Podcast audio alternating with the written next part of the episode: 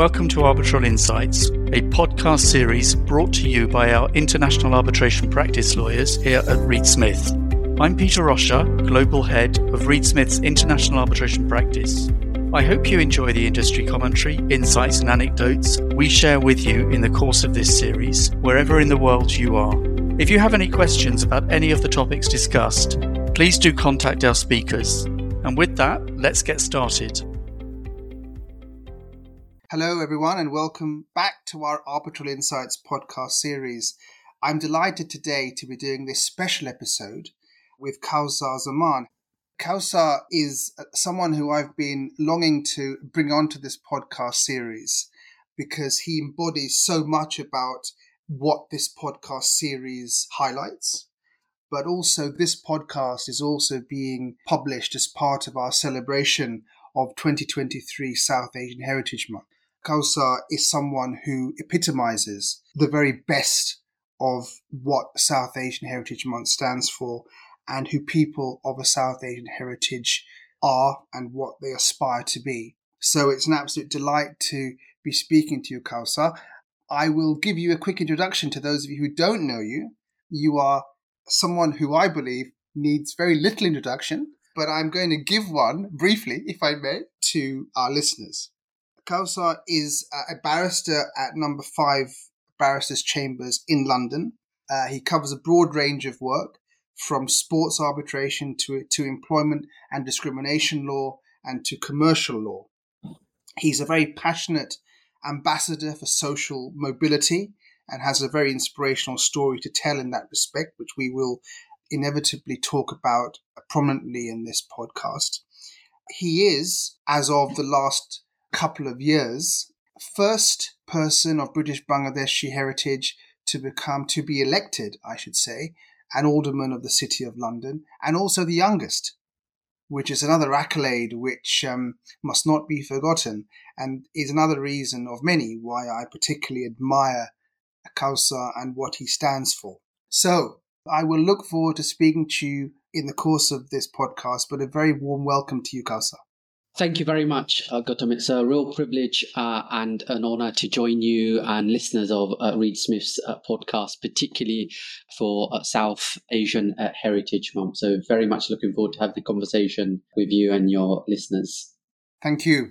One of the things I that I mentioned in the opening, as you will have heard, Kawsar, is that you're a very passionate ambassador and a very prominent one for social mobility and the importance of giving opportunities to people who would ordinarily not have them or who might miss out on those opportunities. And I just wonder whether you could share a bit about your life story that brought you to what you're doing now, because I know the story. It's an incredibly uplifting, powerful, and emotional one. And I wonder if you would do us the honor of just sharing a bit about how life began for you in Tower Hamlets and move forward to where you are now.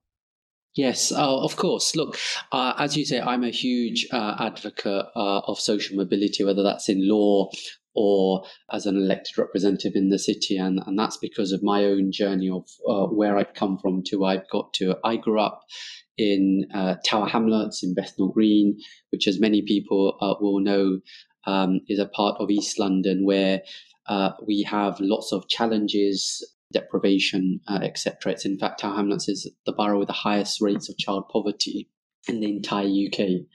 So I grew up, grew up in a council estate. My my parents uh, first emigrated from Bangladesh to Tower Hamlets in Brick Lane in the 1970s, and I'm the youngest of seven siblings. Um, I hasten to add I'm a twin brother, so there's two of us when we were uh, growing up in the 70s, uh, well, my parents and my siblings, 70s, 80s, we, struggled a lot as a family because my parents were not professionals. My father worked at a tailor shop in, in, in Brick Lane.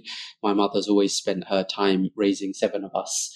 my father very sadly passed away when I was just 12. So a lot of the hard work in terms of raising seven of us was on my mother's shoulders. And as I say, she wasn't working we are raised entirely on state benefits. So raising seven kids in very difficult financial circumstances in a poor part of London wasn't easy, but that was a transformative or informative experience for me because uh, I grew up in those conditions. I remember days where my, my siblings, for example, the siblings uh, work as security guards who worked uh, night shifts at law firms, incidentally, two law firms where I uh, ended up working at and uh, seeing uh, their lifestyle and their experiences um, gave me a lot of impetus to champion social mobility. So I grew up in difficult circumstances, but one thing my mother really instilled in me was the importance of hard work and education. So I worked incredibly hard. Got to the LSE London School of Economics, where I read law, and then Oxford, and then Harvard um, Law School in the US, all on full scholarship. So I've gone as I often say, I've gone from one extreme in life to another, and I I'm acutely aware that's not just simply because of my hard work, but also a lot of luck. I'm afraid we live in a world and society where uh, who you meet, your contacts are, are, are, equally as important as your credentials. So, so, so that's my uh, background in short. As I said, I mean, I know you've given us the abridged version there, Kawsar, but like mm. I said, and uh, and I sincerely mean this, it's a it's an incredible story. It's a very powerful one, and it's one that I really believe uh, is so inspirational to so many people, because there'll be many people just like you who haven't had a great deal, but who've moved through and done what they've done through the love of their parents, the inspiration of their parents, the faith in God, and also luck, as you say, and mentors along the way who've mm. inspired you. And I wonder whether we could turn to that next mm. as as our next area for discussion, because you know I've long been an admirer of you, Kawsar, and uh, and I've read a fair bit that uh, you've written in the past. You've mentioned that, uh, amongst others, you've had three, if you like, primary mentors in your career, and I'm sure there may be others too, but you've made mention to Mrs. Justice Cheema-Grubb, who was, uh, I believe, one of your pupil masters when you were doing a mini pupillage many years ago, uh, Jonathan Laidlaw KC, and Helen Law. Uh, and I wonder whether you could share with our listeners a little bit about what each of those fantastic individuals did for you and, and how they were able to shape you and motivate you to achieve what you've gone on to achieve. Yeah, absolutely. Look, as I said earlier, um, because I, have had no experience in the law, um, that's something I knew I was always uh, interested in, just because of the environment I grew up in, with lots of um, police involvement, etc. So, um, when I was at uh, college, um, this was City and Islington Sixth Form uh, College in Angel. I applied uh, for a mini pupillage via what was well, what's still called the Social Mobility Foundation. So it's a brilliant organisation that matches uh, young people from deprived communities, disadvantaged communities into uh, law firms and, and chambers. So I, I, applied for that scheme uh, to do a mini pupillage, and I was very luckily now, it's certainly in hindsight, uh, attached to Two Hare Court, which is a criminal set. And as part of that, I, I shadowed uh, two uh, barristers at the time, uh, Bobbie Cheema, uh, QC at the time, and Jonathan Laidlaw, QC. And when I was shadowing them, that was the first time I. They, they're based in the Old Bailey. That was the first time I'd ever set foot in a courtroom. And during that one week where I was shadowing them in at the, at the time, it was a very uh, major honor killing case. You might recall the honor killing case of Banaz Mahmood, which was all over the press at the time. Yes. Uh, and I shadowed them uh, at the Old Bailey, and they were incredible in terms of the way they dealt with me. And I always remember one thing uh, Johnny Johnny Laidlaw uh, told me that they both asked me to draft a, a closing speech for one of the hearings uh, as, as a trial run, and I did it very well, and they were so impressed by it. And one of the things Johnny Laidlaw said to me is, "Look, I'm send, sending my kids to private school, boarding school, but you're you're a lot brighter than them. Kawsar. Uh, you could go to Oxbridge. Why don't you aim for the highest? And just for someone of his standing, who was uh, head of chambers, to say something like that, I still remember it because it gave me a lot of confidence. It said to me, look, if someone of that standing can have that much confidence in me, then I must be doing something right. I've got some sort of skill and, uh, and ability. So that was quite a transformative experience for me And uh, Bobbie Cheema, of course, has gone on to become a High Court judge. She's, she was, in fact, uh, in 2015 appointed as Britain's first female South Asian judge, uh, uh, Johnny Laidlaw's head of chamber. So these are really inspirational figures. Helen Law was another uh, figure. She's a barrister at Matrix Chambers. Um, we she used to be a mentor through another uh, scheme where I used to email her uh, and she would respond back. And I always remember I used to ask her one sentence questions about things uh, to do with the law, bar, and city law firms, and she she would send she would respond with like three four pages of responses. So she was incredibly helpful. So those three individuals were absolutely pivotal in where I've got to today because I often say it's really easy to back people and support people when things are going well. When you look at people and uh, you can see that they're heading somewhere. But at that time, my stock was low. I had nothing behind me, but they backed me at that time. So they're very, very inspirational uh, people, and I'm still in touch with all three. No, thank you. And we're all the product of people who've inspired us and mm. mentored mm. us. And you know, that again is very powerful to hear uh, mm. because sometimes we need those conversations mm. uh, and they mean a lot. They give us motivation. They drive us forward. And the power of mm. mentorship is something that you've benefited from. I've benefited from. So many of our listeners will have benefited from. But now you're also yourself a mentor, aren't you? Mm, of course. Of so course tell us a little bit about what you do in mentoring young, aspiring lawyers, even non-lawyers. Tell us a little bit about what about what you do and the impact that that has on you. Yeah, absolutely. Look, I'm part of lots of organizations uh, because I'm, I'm very passionate about social mobility.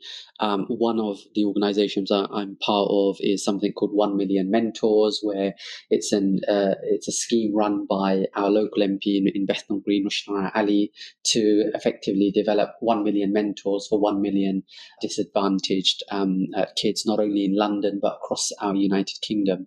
Uh, so I mentor lots and lots of uh, young people, particularly those who want to go into law many who reach out to me, in fact, via lots of social media platforms because they see the work I do. And I always, maybe I shouldn't say this too loudly, but I always respond to requests uh, to me, irrespective of how busy I am. I mean, just to give you an example, last last Saturday I met two two young people who reached out to me via LinkedIn at the Guildhall on a Saturday morning between nine and eleven o'clock. And the reason why is because I always remember my own experiences of being helped uh, by people and how it had an impact. Uh, to give you another example, just three days ago, I met someone at the Foreign Office who's quite senior in the Foreign Office. And he reached out to me. He's quite senior now, but he said, I remember, you know, 10 years ago, you came and gave us a, a, a discussion uh, about how to behave in the workplace when you're a junior lawyer. And I always remembered it. And he reached out to me. So um, mentoring is really, really important because particularly for the uh, for the kids, I often say uh, I mentor. They they rarely come across people um, who've managed to go through the institution I institutions I've been to, law firms, the bar, and the wide spectrum of experiences I've had. And I always make an effort to try and give back and share that knowledge because my mantra is if I don't share that, then who will? And, and everyone deserves a chance. They certainly do. And you know, you do incredible mentorship. I know that. And I know the importance of responding. You know, that thing mm. you just said there, Kawsar, about responding to people mm. and reaching out and making time for them. I know exactly what you mean because, mm. um, yeah, that's something I'm very familiar with too. And it, it has impact. It really does. So thank you very much for everything you do in that respect. Now, you've got a very interesting practice as a barrister. Uh, as I mentioned in opening, you do some incredibly interesting things which range, as I mentioned, from sports arbitration to employment discrimination law and to commercial law. One of the things that I wanted to ask you about, because you've obviously done, you had a foot in both camps, so to speak. You mm. did your mini pupilages and you were inspired by barristers, but you also worked in a couple of law firms. So you worked at Clifford Chance mm. and Allen Overy. So what made you want to be a barrister rather than a solicitor? Yeah, if I uh, good time, if I banked a pound for every time someone's asked me that question, I'd, I'd certainly be a billionaire. Uh, I, am uh, sure you would. at this point, um, look, I, I, was very fortunate in that I graduated with a top first at the LSE, so I had lots of law firms uh, approaching me, in fact, for training contracts, and I got a training contract offer at the same time I, as I got a pupillage offer. And one of the things I did at that time was to go back to my uh, chambers and say, look, I've got this amazing opportunity to do a training contract at Clifford Chance Magic Circle Law Firm but I want to come to the bar. And they were incredible about it in that they said, look, go and do your city law experience because that will be invaluable for you when you become a barrister.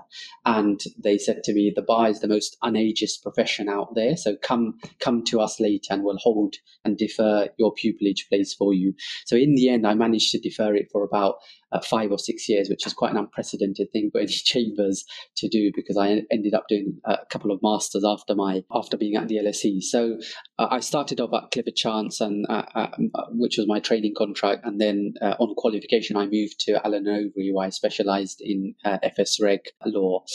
I left um, after two years, so not on ex- extremely qualified solicitor at that point. Uh, but my goal was always to come to the bar. And at the bar, I specialize, uh, I say mainly uh, three broad areas. So, one of which encompasses uh, employment law, which is a fairly large chunk of work I do, which is a fascinating area because I represent lots of companies, respondents, etc. And you get great insight into um, the work they do. And a lot of my cases, in fact, involve discrimination cases. And it really does, um, as an aside, it really does put into perspective that um, although we live in a world where there's a lot of consciousness about diversity, inclusion, etc. I mean, some of the discrimination cases I come across really shock me just because of the comments. Some staff made companies there's lots of policies and procedure but when i cross-examine people in the, in the tribunal tribunal etc you realize having a policy is one thing having a cultural change in a firm place etc is a completely different thing. So i do lots of employment work. I also do regulatory work which is mainly professional disciplines, so representing uh, registered uh, professionals before professional misconduct panels. So that's doctors, dentists, sports uh, professionals, etc. Uh, before their regulatory bodies. In the sports context, it takes the form of arbitration. In other uh, jurisdictions like the, uh, the GMC, GDC, their public hearings, etc. So that's a really fascinating area of work because I often see the worst end of the profession. And and as an aside, given it's uh, South Heritage, South Asian Heritage Month, uh, there's lots of data out there that uh, suggests, and it's backed up by lots of data that uh, if you're a minority uh, lawyer, doctor, dentist, nurse, osteopath, you're far more likely to be hauled before your regulatory profession uh, for things uh, that, if you're from a non minority background, you might not be hauled before your regulatory um, practice. So there's lots of work that needs to happen. But as, I say, I, I, see the forefront of it because I often represent registrants. And the third area I do a lot of work in is public law, which entails judicial review, uh, mainly in my uh, field around the education uh, field. So there's a good tie in between my employment and education work. So um, I often say I love variety. So I, I, did lots of city law work, which is in FS Reg. I did arbitration, banking, and now I, I, do three very broad areas. So I love the variety, and and there's no better place to do a variety of work than at the bar because you know after this podcast, for example, I've got a hearing in the Employment Tribunal this afternoon, and then next week um, I've got a, a, GDC hearing. So the variety is brilliant. No, thank you, and and I'm even more grateful that you've taken time out from your busy schedule to do this podcast. Given that uh, you've got hearings coming up, which I know you're going to be brilliant at. Yeah. You're, you're going to knock them dead. God, I mean, it usually means lots of uh, late nights and early mornings. I'm afraid, which I, my which my wife isn't too pleased about, but it is what it is. Yeah, I know. It's one of the, the professional hazards. I yeah. I know. I've been there many a time too. I know what it's like. Uh, you know, two of my um, over the course, I'll just share this quickly with you. Over the years, two of my greatest influences uh, who are outside of this solicitor's profession have been Lord Justice Singh, at that time Rabinder Singh, a QC, and and you know he's incredible. Uh, he's a huge inspiration and someone I admire hugely, and also another dear friend of mine who used to be a, a chambers mate of Rabinder Singh, uh, Anthony White KC. They over the years have given have said a number of in, incredible things, and one of the things that um, Lord Justice Singh said to to uh, a number of us, he said, "If you want to succeed, you can't be a clock watcher," which is absolutely correct. And the second thing that Anthony White uh, said many years ago was, "There's only one acceptable standard."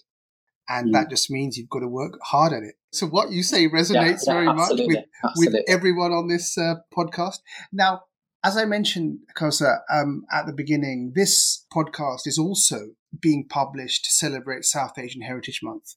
Mm-hmm, mm-hmm. And that's something where you and I have so much in common.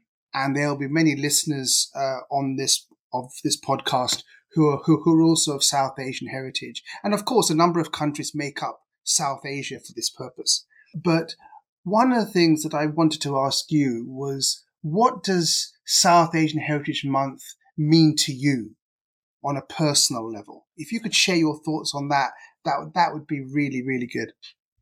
For me, uh, South Asian Heritage Month is absolutely vital. Um, I am, as you might know, a Bangladeshi by background.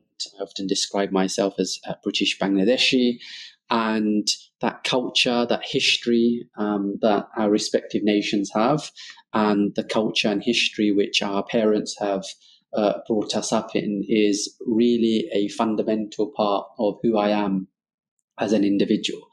Um, we can all choose our friends, we can choose the uh, firms, the companies we choose to work, but we can't choose our skin color, we can't choose uh, the culture and the history and our family lineage that we've all been brought up in. So it's absolutely vital and uh, an indispensable part of me. And I love it and I absolutely celebrate it, um, whether it's at the bar as a practicing barrister or as an elected official, as an alderman in the City of London, because I think one of the things that makes not only our great capital city, but our United Kingdom so brilliant to live and work in is is really the celebration of that diversity.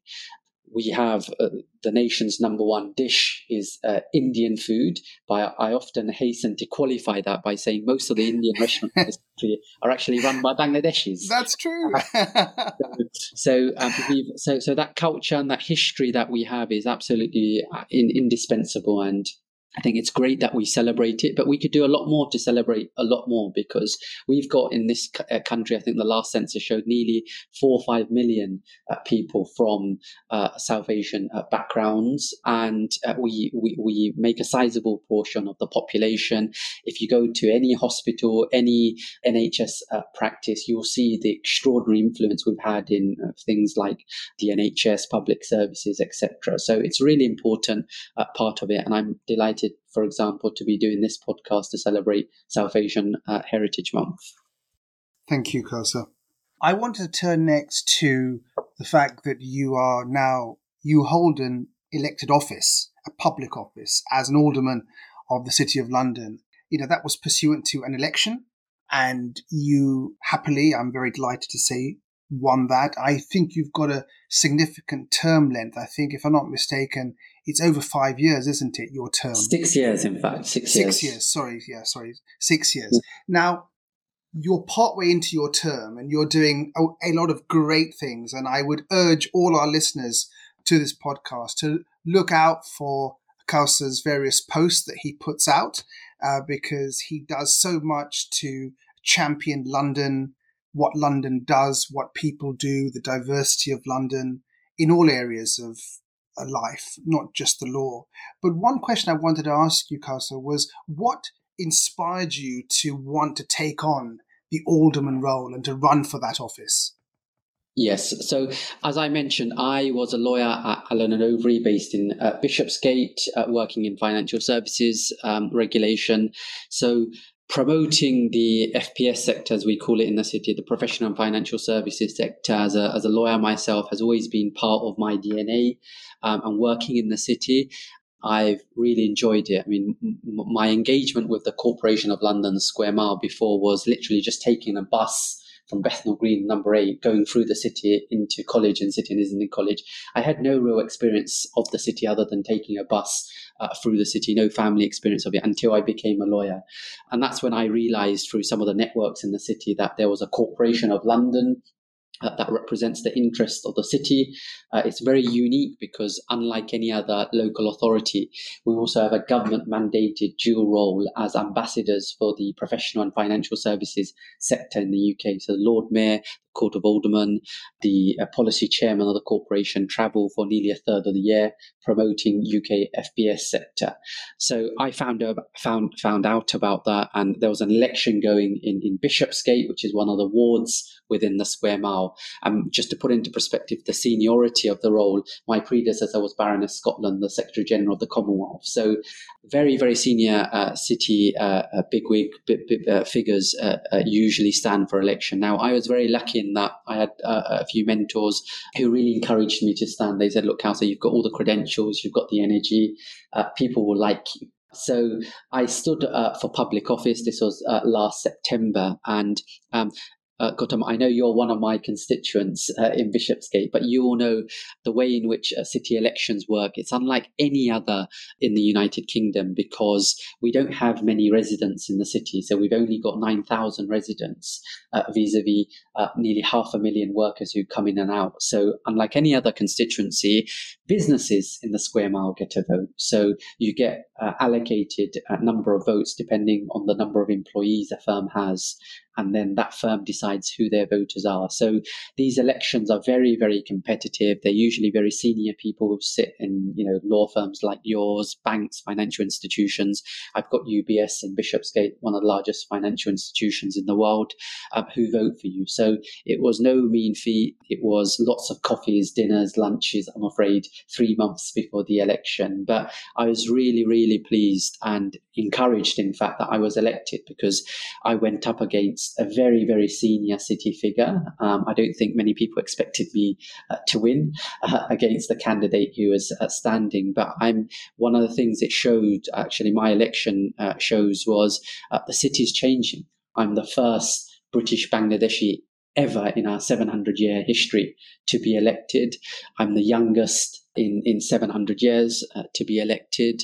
And I think that's a really positive thing because the City of London, the square miles work for 60% is between the ages of 18 and 35 more than 60% of the workforce within the square mile is European, and more than uh, 60% of the city's uh, workforce uh, come from uh, outside of Europe. So we've got a hugely diverse uh, square mile, and certainly when I was standing for election, I didn't see that diversity reflected within the elected officials of the corporation. So I went for it and I was absolutely delighted and, and, um, and now very proud to be an elected alderman representing the square mile, not only within the UK, but across the world. Thank you. Uh, it really is great. And um, I know you might not believe me, but I knew you'd be elected. I knew you yeah. you were the outstanding candidate. Let let me tell you. And I, you know you're doing a wonderful job, as I said. Now you've been very generous with your time in this podcast, Kawsar, but we always end our podcasts with a very popular segment, which is where we ask our guests a few more light-hearted things. And uh, okay, good. Th- this podcast is no exception. I'm going to be doing exactly what I do in other podcasts here to you, Kawsar. So the first thing is, what's your favorite sort of music? So is there a favorite band or singer that you've got? Um, generally pop and R&B. Um, I listen to whatever's in the chart, so I'm very open. I love going on long drives with music, so that's that's that's usually my scene. Fantastic. And what about uh, films? Are there any certain films you like? Is there one particular film you really, really love? Ah, oh, uh, we're going to go back in history a bit now, but I'm a huge uh, fan, and it's. It, I mean, I think I I've I've watched this film more than any other film. Um, I think it's uh, a thousand times plus. But Home Alone. When I was gr- growing up, uh, my twin brother and I would would watch religiously Home Alone almost once a week, um, and it's a tradition we uh, we still uh, carry. It's usually around uh, Christmas, but we end up watching it during during the year as well. So uh, that's a film that uh, I think I've watched more than any other film. Fantastic. it's a classic film as well. Yeah, yeah. Um, especially when you realise that this young boy, against all the odds, defeats everybody. Yeah. I think there's a message in that somewhere, Carson. Yeah, yeah, right? yeah, yeah. Um, and uh, uh, the last thing is, in terms of travel, is there a particular place that you just love going to? Yeah, look, I love absolutely traveling. I, I absolutely love traveling. I've been to more than uh, 50 countries in the world. I've, I've always traveled. The part I've most enjoyed traveling is Southeast Asia. So Thailand, uh, Singapore. Um, I love traveling in Malaysia, Indonesia. The food's amazing. Um, but any excuse I have to travel, I travel. Although um, when I was traveling, I was a poor student and now I'm an employed uh, lawyer. I don't get enough time to travel, but um, I try and travel. But Southeast Asia is probably the part of the world I love traveling in. Superb. I know. Great choices. Kawsar, I've really enjoyed this conversation with you. Thank you very much for taking the time to do this with us. This podcast will be really, really powerful for all the listeners who will be downloading it and hearing about it and talking about it. You're a great credit to your family to your mum and dad, to your siblings, to the community, to the South Asian community and the broader community. And let me just say that for the record. I admire you hugely. I have a lot of immense regard for you and for what you're doing and for what you stand for. And I just want to encourage you more and more to keep on doing what you're doing and keep raising the bar because you are raising the bar for people of South Asian heritage and uh, it's inspiring it's meaningful, it's powerful. And I want you to know that. When I was uh, growing up, you know, in the 70s and 80s, because I'm older, I'm significantly older than Newcastle, there weren't many people who you could look up to and inspire you from my background. Now it's changed now, thankfully. And you are there to really inspire so many that'll come after you. So I, I, I just want to end this podcast by paying that tribute to you and to keep on encouraging you to do what you do. Thank you very much. It means a lot. Thank you. And, and I'll see you soon. No doubt, as one of your constituents, I'll be seeing you soon. So thank you again. Good luck in your hearings later on today. Thank you. Thank you. Bye bye now. Arbitral Insights is a Reed Smith production. Our producer is Ali McCardle. For more information about Reed Smith's global international arbitration practice, email arbitralinsights at reedsmith.com. To learn about the Reed Smith Arbitration Pricing Calculator, a first of its kind mobile app that forecasts the costs of arbitration around the world, search Arbitration Pricing Calculator on reedsmith.com or download for free through the Apple and Google Play app stores. You can find our podcast on Spotify, Apple, Google Play, Stitcher, reedsmith.com, and our social media accounts at Reedsmith LLP on LinkedIn, Facebook, and Twitter. This podcast is provided for educational purposes. It does not constitute legal advice and is not intended to establish an attorney client relationship, nor is it intended to suggest or establish standards of care applicable to particular lawyers in any given situation. Prior results do not guarantee a similar outcome. Any views, opinions, or comments made by any external guest speaker are not to be attributed to Reed Smith LLP or its individual lawyers. All rights reserved.